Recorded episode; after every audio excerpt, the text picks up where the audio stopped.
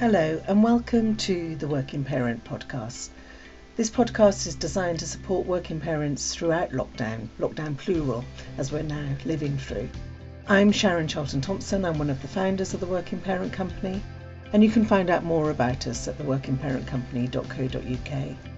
If you'd like daily resources, then please follow us on LinkedIn, The Working Parent Company. Happy New Year! This is the first podcast of 2021 and a hopeful new year too. I'm delighted on our first podcast to be able to introduce our first couple. So we have mum and dad, Ruth and Stu. Ruth Ashby is Global Talent Partner at Vodafone. She's also an occupational psychologist who has had senior roles in media consultancy and financial services. And her husband Stu served for 7 years as a Royal Marine Commando before establishing his own business at Fieldworks Gym in Hackney. I want to give a shout out to Fieldworks Gym in Hackney because Stu runs a series of classes there called Strong Mother, which you'll hear a little bit about in the podcast. So if you're in the area, please check the gym out. During the podcast, we talk around maternity leave, how as a couple they manage both the transition into maternity leave, what they use to structure and plan their maternity leave, and also the transition back into the workplace for Ruth. They look at the importance of shaping the role, boundaries, childcare, line managers, managing up, courageous conversations. There are lots of lovely insights in there. And then we also look at our experiences and our observations of being families during the pandemic and what that's been like, what has helped and what hasn't. What struck me in speaking to Stu and Ruth is that what runs through their parenting and their lives is a real strength around knowing what's important for them. And it was an absolute delight to chat to them. I should mention that this recording was done December 2020, so we weren't in the current lockdown.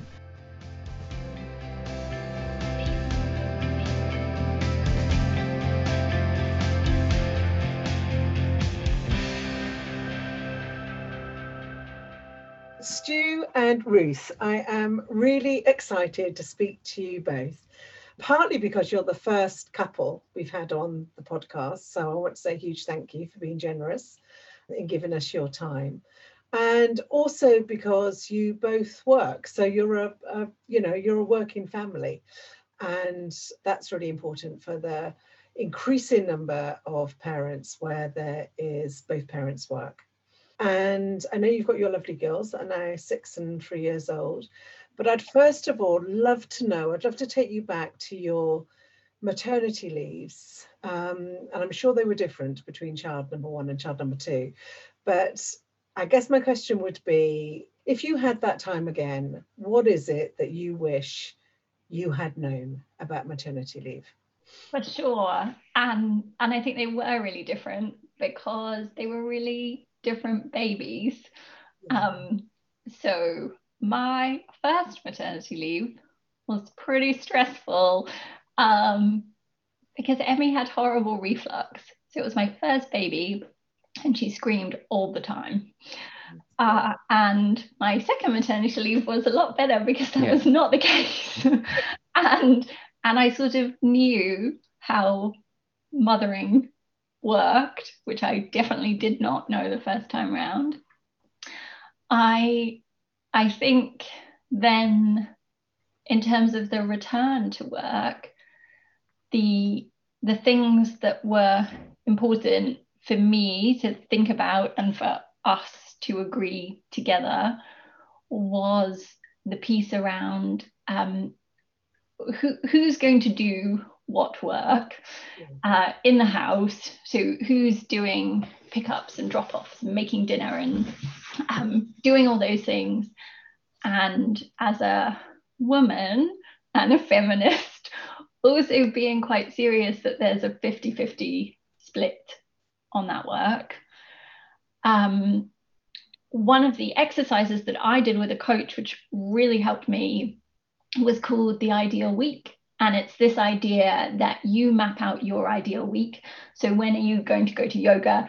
When are you going to drink wine? When are you going to see your friends? So your ideal week, and you have your partner do the same. And then you overlay those things onto the necessities of your domestic life so that you can work out when you get to do the stuff that really is good for you, is necessary for you, as well as pickups, bath times, all the things that are your basics, but making sure that you have space in your diary for things that are enriching for you. And I did that on both returns with Stu. Yeah. And then we had a post-it note that sat on the fridge for the longest time, which I think we also reduced. So the post-it note was very practical. Yeah. Who's on pickup, who's on drop-off, who's doing bath time, who's doing bedtime, all those things. And it did stop some of the fights. Yeah, no, definitely. I think just, planning the week, that was probably the most important thing that we did. Yeah. And that it sort of stayed like that. And making sure that it was even. So that I had time to work and do the stuff that I needed to do, but I also had time with the girls and we had time with each other. So just like all the kind of different priorities that have to arrive each week, like there is something factored in for all of them. And then, it takes out a lot of the ambiguity. It takes out a lot of the, because I don't think we had, apart from fatigue fights and who was getting up at 2 o'clock in the morning, it was. But I do remember sending texts when it was the, are you doing pickup? And I would be like, refer to a post-it note. I am not doing pickup because that is not what it says on the note. Yeah. So just having, some structure and certainty, I think. I love the fact that you had it on the fridge, because when I think back to my first leave, I wish I'd been so organised. We had the Sunday night chat in our house, which was, we both dreaded. We both came to it a little bit angsty, like, oh no, you said you were doing Wednesday. Yeah. I was gonna, I've got that meeting on Tuesday morning. And for our second, we did the ideal week. Did the ideal work exercise. And it's just so important, isn't it, to not only get oversight of who's doing what, particularly these days when there are no real pink and blue jobs anymore. They all sort of merge, don't they? Who's doing what, but also to get that from the get-go, get that idea that 50-50 is how this works.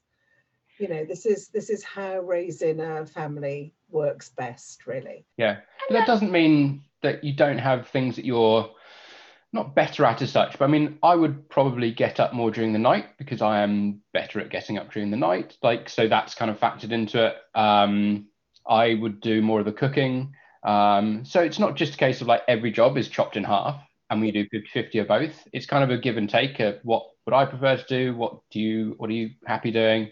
And that's kind of, I think, more important than getting a, exactly sort of 50% down the middle of every job. So there's more to it than just cutting everything in half, I think. Yeah, playing to your strengths, isn't it? And again, I think that's a really good thing to have a chat about as a couple, about who does what and who's best at doing what. Yeah. I think there are two other things there. So the first is that ideal week. I think we've continued to do it. So as the girls started school again this year and, working patterns change, that you're revisiting that all the time.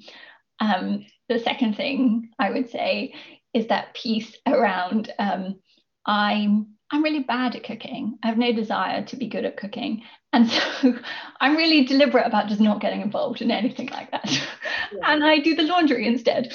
And so there's a piece too for women about, if you say you like something and you're good at doing it, all of a sudden it's going to be your job. So it's really okay to back firmly away from some of those things. Yeah, absolutely. And some of the things we habitually pick up, don't we? Without really questioning them or asking or chatting about them, they just become the things that, oh, that's what I do and that's what you do. So to have a conversation about that is really helpful. Yeah. And I can imagine the girls, that's good for them too, to see that mum and dad are both involved.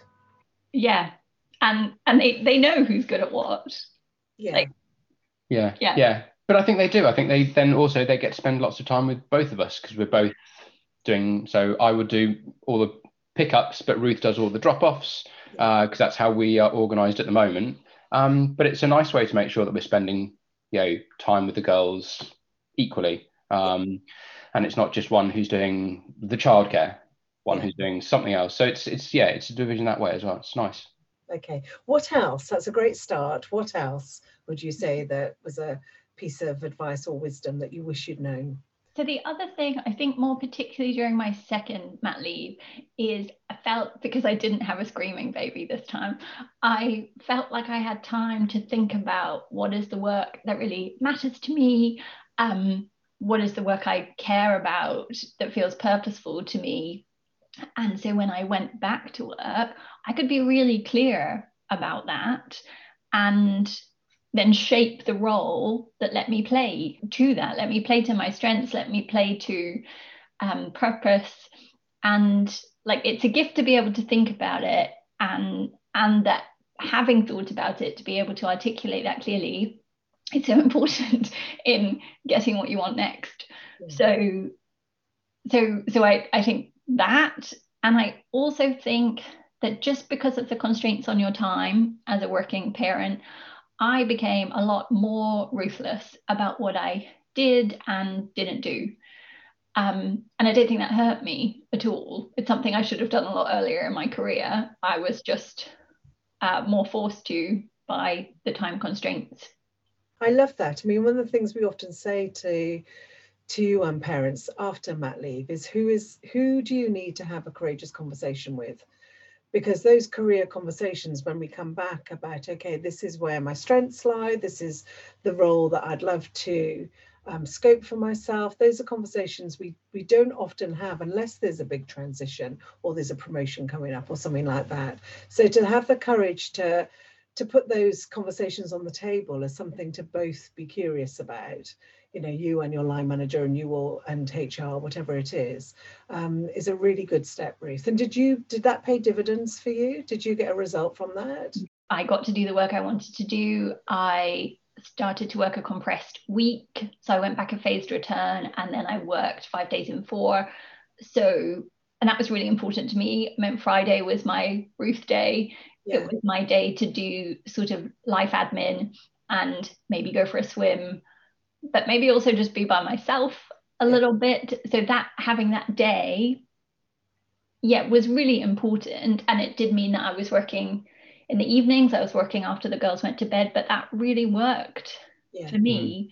So just having that conversation about how does work get done, as well as, you know, what is the work, was important and productive. And Stu, what about you? Did it affect you? Did you take any paternity? No, I didn't. Not really. Not more than a week or two. Just because I am self-employed, and then it was during Libby's mat leave, wasn't it? I opened a gym up.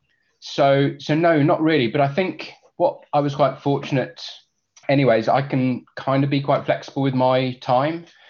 So I again can work in and around like our week, like whatever works for the week, then I can train here or I can coach there. So I think that helped an awful lot. We're quite fortunate in that, but equally, I think it needs to be planned out, like when you're going to work, when you're going to be available for family stuff, but then equally, when are you going to be available for, as Ruth said, like your own time? Because unless you have that time to recharge, like your work's going to suffer, your family life will suffer. So that's just as important as the time that you can spend by yourself or as a couple.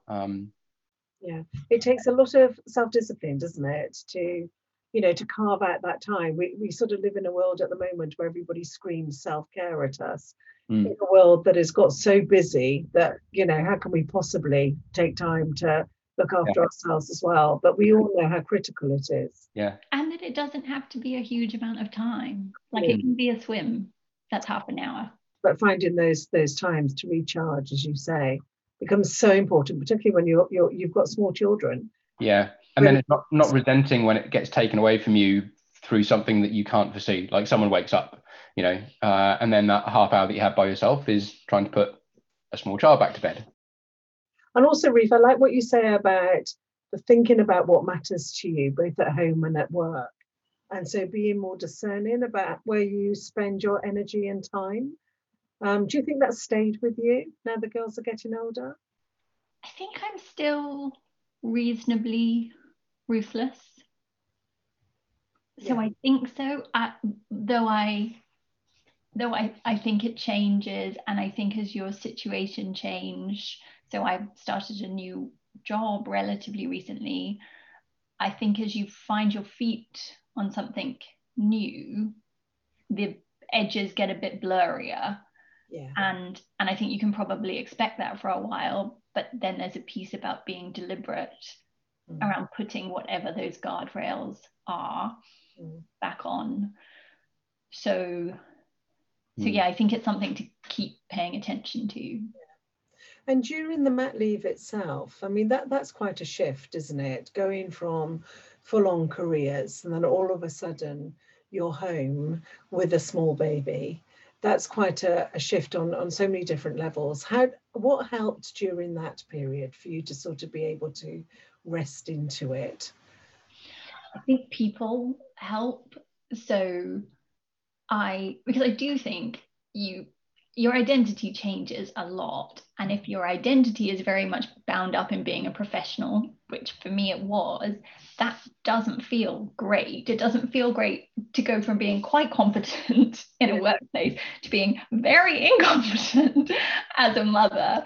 So I think people, I did the NCT thing, which I think most people do. And I think some of those women and the women I met through those women were like a huge source of comfort. We don't have family close by, which, you know, I wish that my mum had lived around the corner for that period. But so I think. Yeah, I think definitely. Like your social circle does kind of change. But actually kind of embracing that. And yeah, I mean, we would still hang out with the NCT people from 6 years ago.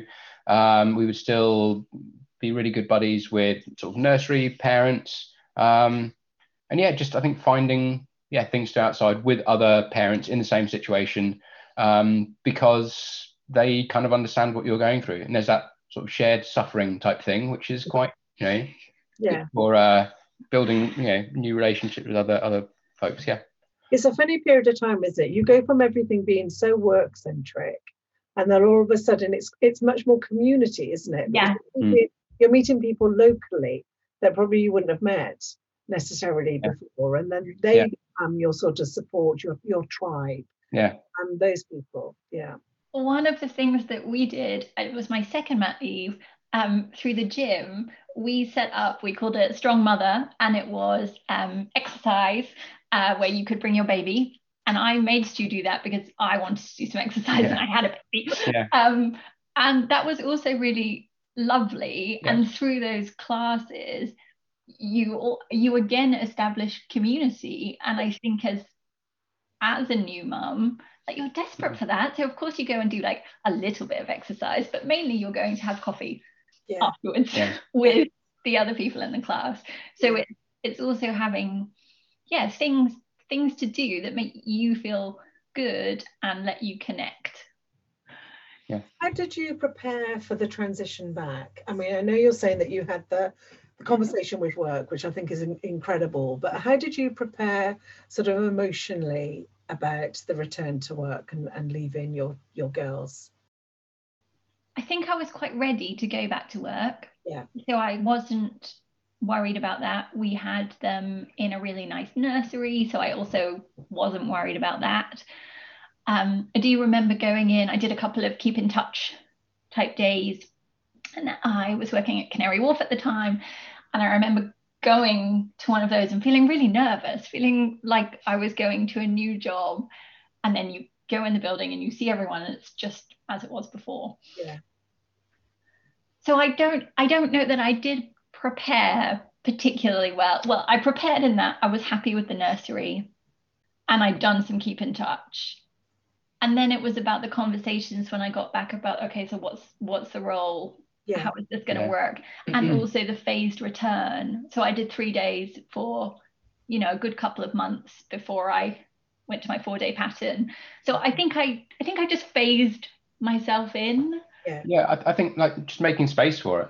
like I say, the nursery was great. So then, because that's taken care of, the way we structured our week was taken care of. Like then you've got focus for other things again. Yeah. Yeah. The other thing I would say there, though, is I had different line managers for my returns, and I had quite different experiences based on how they approach returners. The first was a woman who had kids, who really was very gentle with me all the way through, and sort of really helped the on-ramping. The second was a guy who didn't have kids, who, and I would be good friends with him, but he definitely was just like, oh, she'll be fine. She is as she was and she'll be fine. So they really approached it differently. And so I think there's a piece there about being conscious that you need to manage up on that to get what you need. Yeah, really helpful. I think that managing up is critical because, you know, we know that line managers are either the number one enabler or the number one barrier to a successful return back to the workplace, and we see that sometimes as wholly their responsibility, but actually we have a responsibility there as well to manage up with that relationship and to be able to say what you need. Yeah, exactly. That's those courageous conversations again. And yeah. I love that you mentioned childcare and you found a great nursery for the girls, because I always think childcare is the number one investment to get right, because if that's not right, nothing's right. Yeah, and if you know that your kids are loved and having a fun time, you don't worry about them. So I definitely did. I wasn't at work thinking, are they okay? Have they eaten their lunch? Have they, like, I just knew that they were loved and happy. And so I didn't have to think about it. Yeah, it allows you to put all of yourself in one place then. Yeah. As opposed to being at work and distracted by, I wonder what's going on over there or something. Yeah. And we have enough of those moments as working parents, because when they're poorly or when something, you know, we're rushing to make a nativity or a play or something, we have so many of those moments of being somewhere but being somewhere else, distracted by the kids or distracted by work and what's going on there. So to get that peace of mind with childcare is important. And I love the fact that you also did a phased return, Ruth. Because I think, again, that's one of the things that we often recommend, and perhaps using holiday to have a phased return, or, you know, really thinking about transitioning back and giving yourself a bit of a soft landing to get back up to speed. Okay, fast forwarding. I mean, this year has been the most extraordinary year, and so many working parents that we work with have been reporting extreme fatigue, close to burnout. Just the most incredible year that's felt more like, at times, sort of living with work than working from home. But how have you managed that, the sort of pandemic year of 2020? So I think that we have not had the worst time in that Stu's gym closed. Yes, so in a way I couldn't work, which brings with it its own stresses, but equally, with the girls then being home, like it was just quite a natural like change to make. So my focus is now not work, because it can't be, and I can focus on the girls. And although like we don't have the greatest amount of space in the house, and obviously for, you know, March through to summer we were kind of trapped in sort of two rooms, a little bit of garden space. Yeah, it was like it wasn't outrageous for us. I think just because we could make that, I could make that shift. We were able to do a division of labour, which I don't think lots of my colleagues were able to. So Stu basically did parenting, schooling, and I continued to work, albeit slightly different hours, so that, you know, gives you a bit of a break. Yeah. I know that I have friends who were doing sort of 2 hours on, 2 hours off, and I can't even imagine how hard that would have been. The thing that I found stressful was the piece about transitioning. So you're being a professional, and then you open a door and you're a mother, and then you're a professional again, and then you're a mother, and then you're a professional. And in a normal time, you just do that twice a day. You get the train to work, and that's your transition. And then you get the train home, and that's your transition. So I found the on-offness. I call that the sort of the role flip.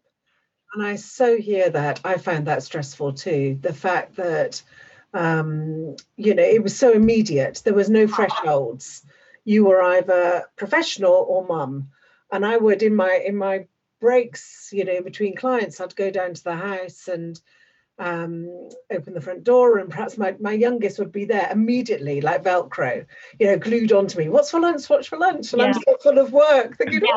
What I tried to do a bit at the end of the day was go for a run, like a short run, 20 minutes, so that was me returning as a mum, like ready to talk about whatever it is that. So you put in your own thresholds to make boundaries. To give myself a transition, yeah, because it was stressing me out.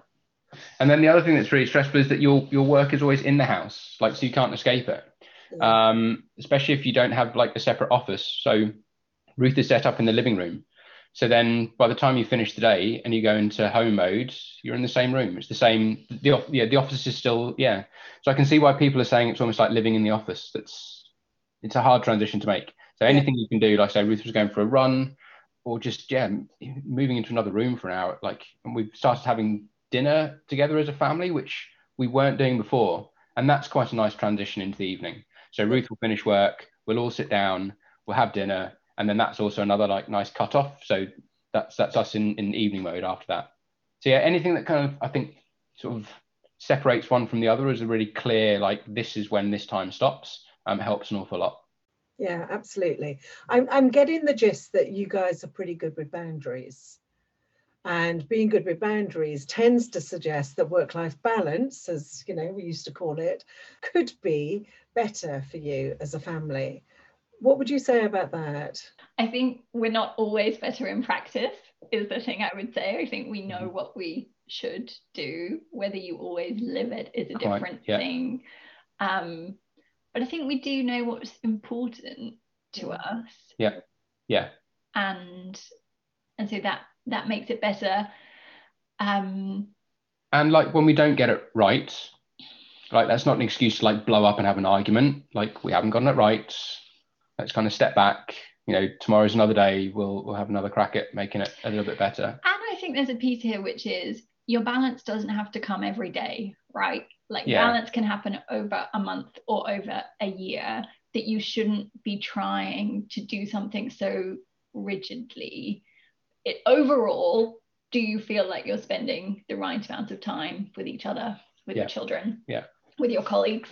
But in a more macro way. Such a good point. I think so many people, you know, myself included at times, get hung up on working too much, or, you know, but don't sort of widen the lens and think about it from a macro point of view.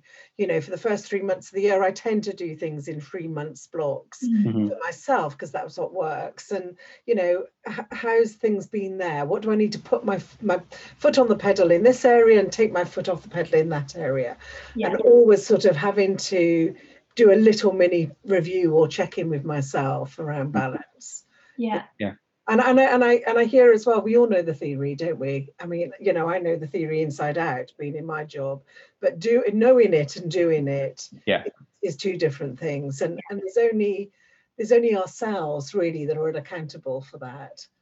You know, that we can choose to have boundaries that are incredibly permeable or not. And you know, live our boundaries a little bit better. I think so. I certainly notice when I don't get it right that it's my time with the girls that gets affected. So if I haven't quite managed to, I don't know, switch off from work or something that's not been done, it's my time with the girls that I don't feel is as nice as it should be. And I think that gives me a lot more motivation to just actually, like, I need to fix it. And you don't get it right every day, fine, but yeah. I think that's a motivator. Knowing what's important is a good motivator to make sure. Yeah, knowing what's important is spot on, isn't it? And also it sounds as though you're able to forgive each other, or, you know, laugh about it when it all goes pear-shaped, which inevitably it does, because family life is a bit chaotic and like that at times, isn't it? Yeah. So the ability to be able to go, yeah, we missed up there, or whatever it is. Yeah, really, really critical. Okay, so we've had this incredible year last year, 2020, with the pandemic, etc. It's not over yet, obviously. Excuse me, but everybody's been talking about a reset, and you know that they've had time for lots of people to think about how they want to live their lives going forward. Has that affected you guys as a family? What are the sort of impacts of family life during a pandemic been? Yeah, I mean, I think from me, it certainly forced me to look at how much time I was giving my business and how I was setting myself up. And then I think that's had a knock-on effect in that I've realised that I don't need to, or either if I'm working all the hours, then like my quality of work maybe goes down. So actually I don't need to work the hours that I think I need to work. And if I kind of wind it back a little bit, then like things don't go pear-shaped. Like actually we can survive that way. And so Stu has changed his working pattern quite a lot as a result of COVID in a way that is much better for him and much better for the family, and probably wouldn't have happened without COVID. I don't think it would have happened. Yeah, it's a really big step to make some huge like step changes that COVID has kind of enforced, which is just really interesting. Like I don't think those changes would have got made, and then you wonder what path would have been taken, you know, had we not gone through those changes. Yeah, it's interesting. So that has been good for us as a family. So I feel like we're reasonably reset. I will go back to an office next year, probably for 2 days a week max, and I think that'll be good for me personally. And I don't think it's going to have downsides for the family. We will continue to do the family dinners. It just won't be every day. And then that's been a really healthy habit, which will continue. So I think it will probably come to the piece, which is it's going to look different again. How are we going to structure that again so that so that it's as good for everyone as possible? Yeah, and keeping the bits that have worked really well for us, and hopefully factoring in bits that will keep improving yet again now that we can, you know, maybe go out and see friends of an evening, or you know, go out as a couple of an evening again, and things. I'm feeling the need for another post-it note on the fridge. I like that. I love the post-it note on the fridge. Okay, one final question, which is we're asking all of our guests on the podcast is, in a post-COVID world, what are you most hoping for as a working family? I don't know. I mean, I don't think it's too dissimilar from what pre-COVID we would be hoping for from the future and for the family. I don't think it's what I'm hoping for, but the thing I know I will really appreciate is just the time that you spend with other people and the ease with which you can do that, the ease with which you can have people over, you can do play dates somewhere else, like the ease with which you will be able to connect. I know that I appreciate that so much more now. Yeah, a lot more hugs when we're out of this. I, for one, I think I'm going to ban air kisses. It's just going to be bear hugs now. I think that's right. A massive hug. Yeah. 14 seconds, so the oxytocin flows. Thank you so much. Really appreciate you joining me today. It's been great. Thanks so much for your time. Thanks you. A lot. I really enjoyed that episode and really want to thank Stu and Ruth for the time that they've given us.